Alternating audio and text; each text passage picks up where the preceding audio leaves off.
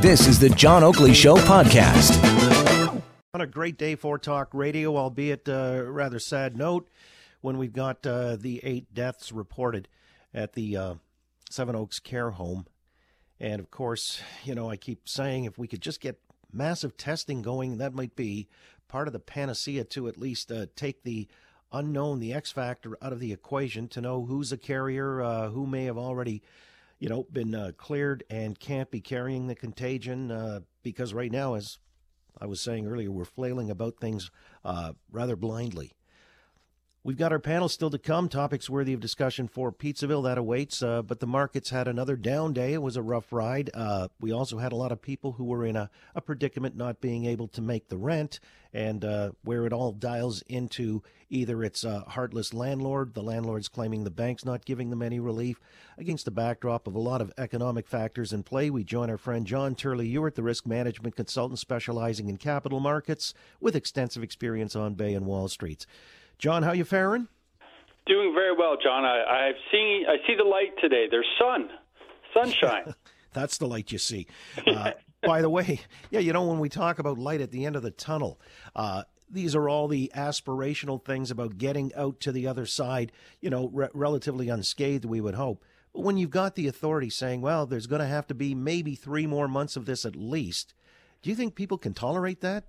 Well, I think it's going to be very difficult. Uh, three months is a long time, and uh, you know the, the dates I heard was, you know, middle of June, uh, possibly back to work, maybe in July.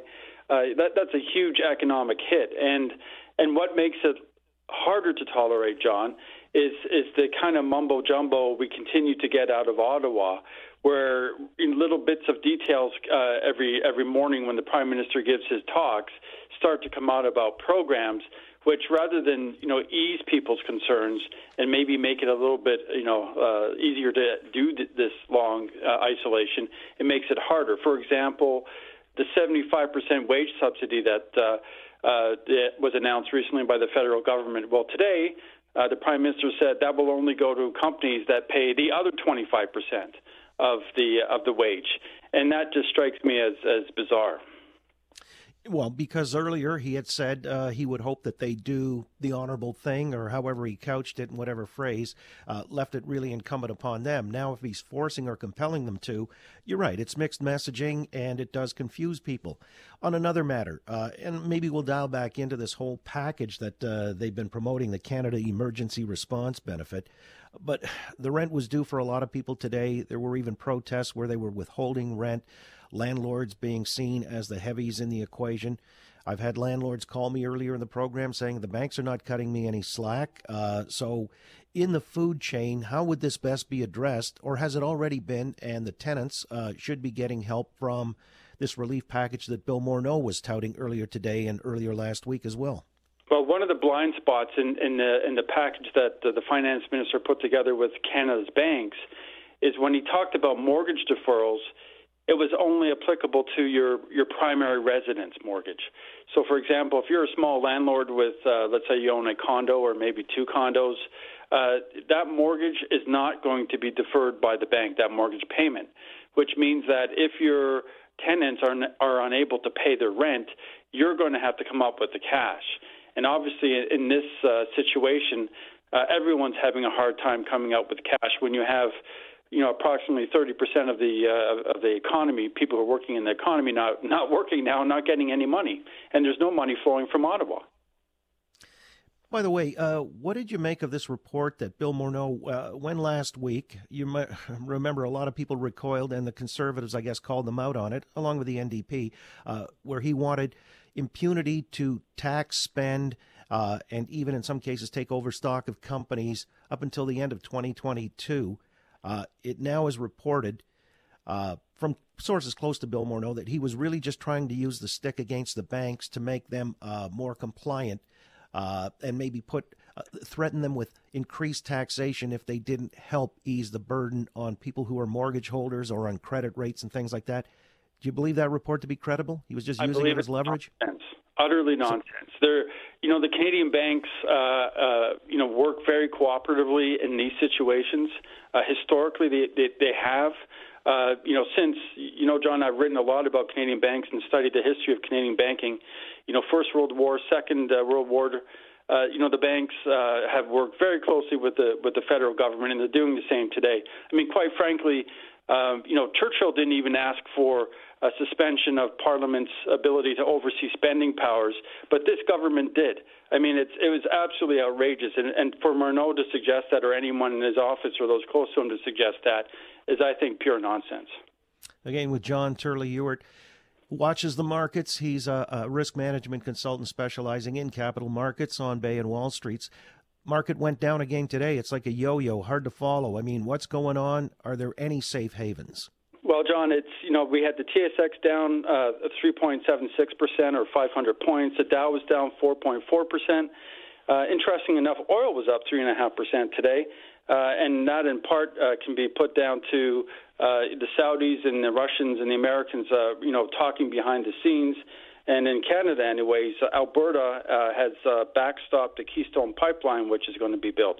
But is there a safe haven, John? It's it's really hard uh, to find a safe haven right now because there's there's four things that are unknown right now. And and and uh, if you give me a moment, I'll go through them. The economic stop we're experiencing, how long, how severe? We don't know that. The fiscal response, government cash in hand. When's that money going to get into people's hands? We don't know that. The economic restart. How are we going to do that? When's that going to begin? What's that involve? Very hard to know. And then finally, the COVID effect. How is this uh, this whole pandemic and the shutdown going to impact business, the new business order that comes out of this? And what's the fate of globalization? I mean, it could be under a lot of pressure after this as well. You know, you talk about businesses uh, as they're trying to stay afloat should subsidies continue like even after businesses are up and running? For example they may not have any cash flow uh, so i guess if the subsidies were withdrawn they still need to create the business and have activity. Uh, would you continue subsidies for the short time afterwards well, well, John, right now we're looking at subsidies that just pay the rent and, and hopefully keep some people on the payroll. Uh, but you know that's not going to cover all the expenses, and and people need capital for advertising. They need capital to, you know, obviously buy supplies to get things going again. I think we're going to have to look at, you know, extending the support uh, out far enough so that we can get people back on their feet and uh, supporting their own marketing efforts and bringing in their own clients. So, you know, this is not something that's going to happen overnight.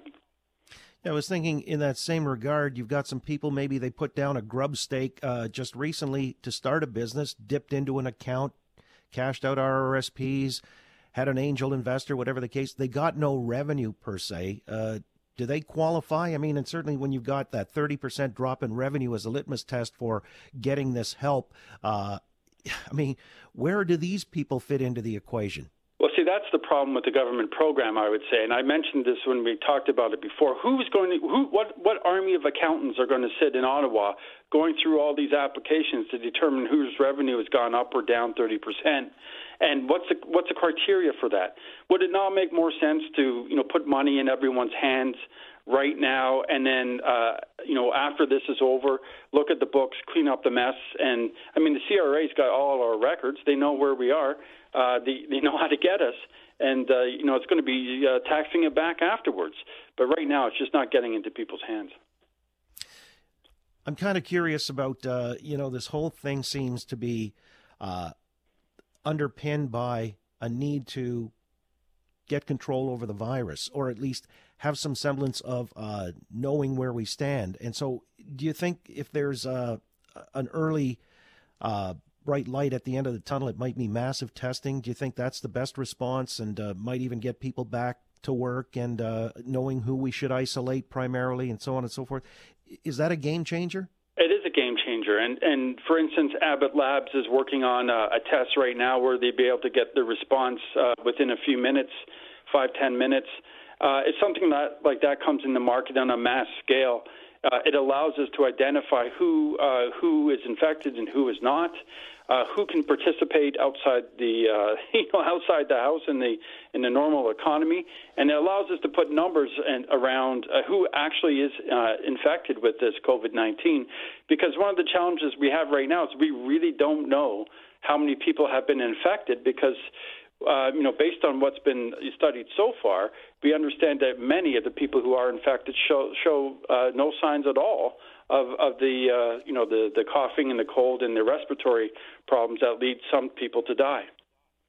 Yeah, I think it's a clarifier for sure, and uh, the sooner we can get to that stage, you know, maybe we can avoid that timeline of three months more of this. Uh, oh, it's absolutely critical. Be, yeah, I think it's intolerable. As I say, I've got people already expressing they're climbing the walls and they're two weeks in, three weeks maybe, and uh, if we're talking about three more months, not to mention uh, the impact on the economy as well. The mental health component is also critical. John, we'll let you run along. We talk uh, on a fairly frequent basis, so look forward to doing it before too long. Again, stay healthy, stay well.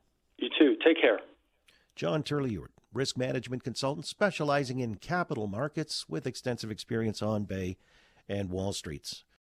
Thanks for listening to the John Oakley Show podcast. Be sure to rate, review, and subscribe for free at Apple Podcasts, Google Podcasts, and anywhere else you get your on demand audio.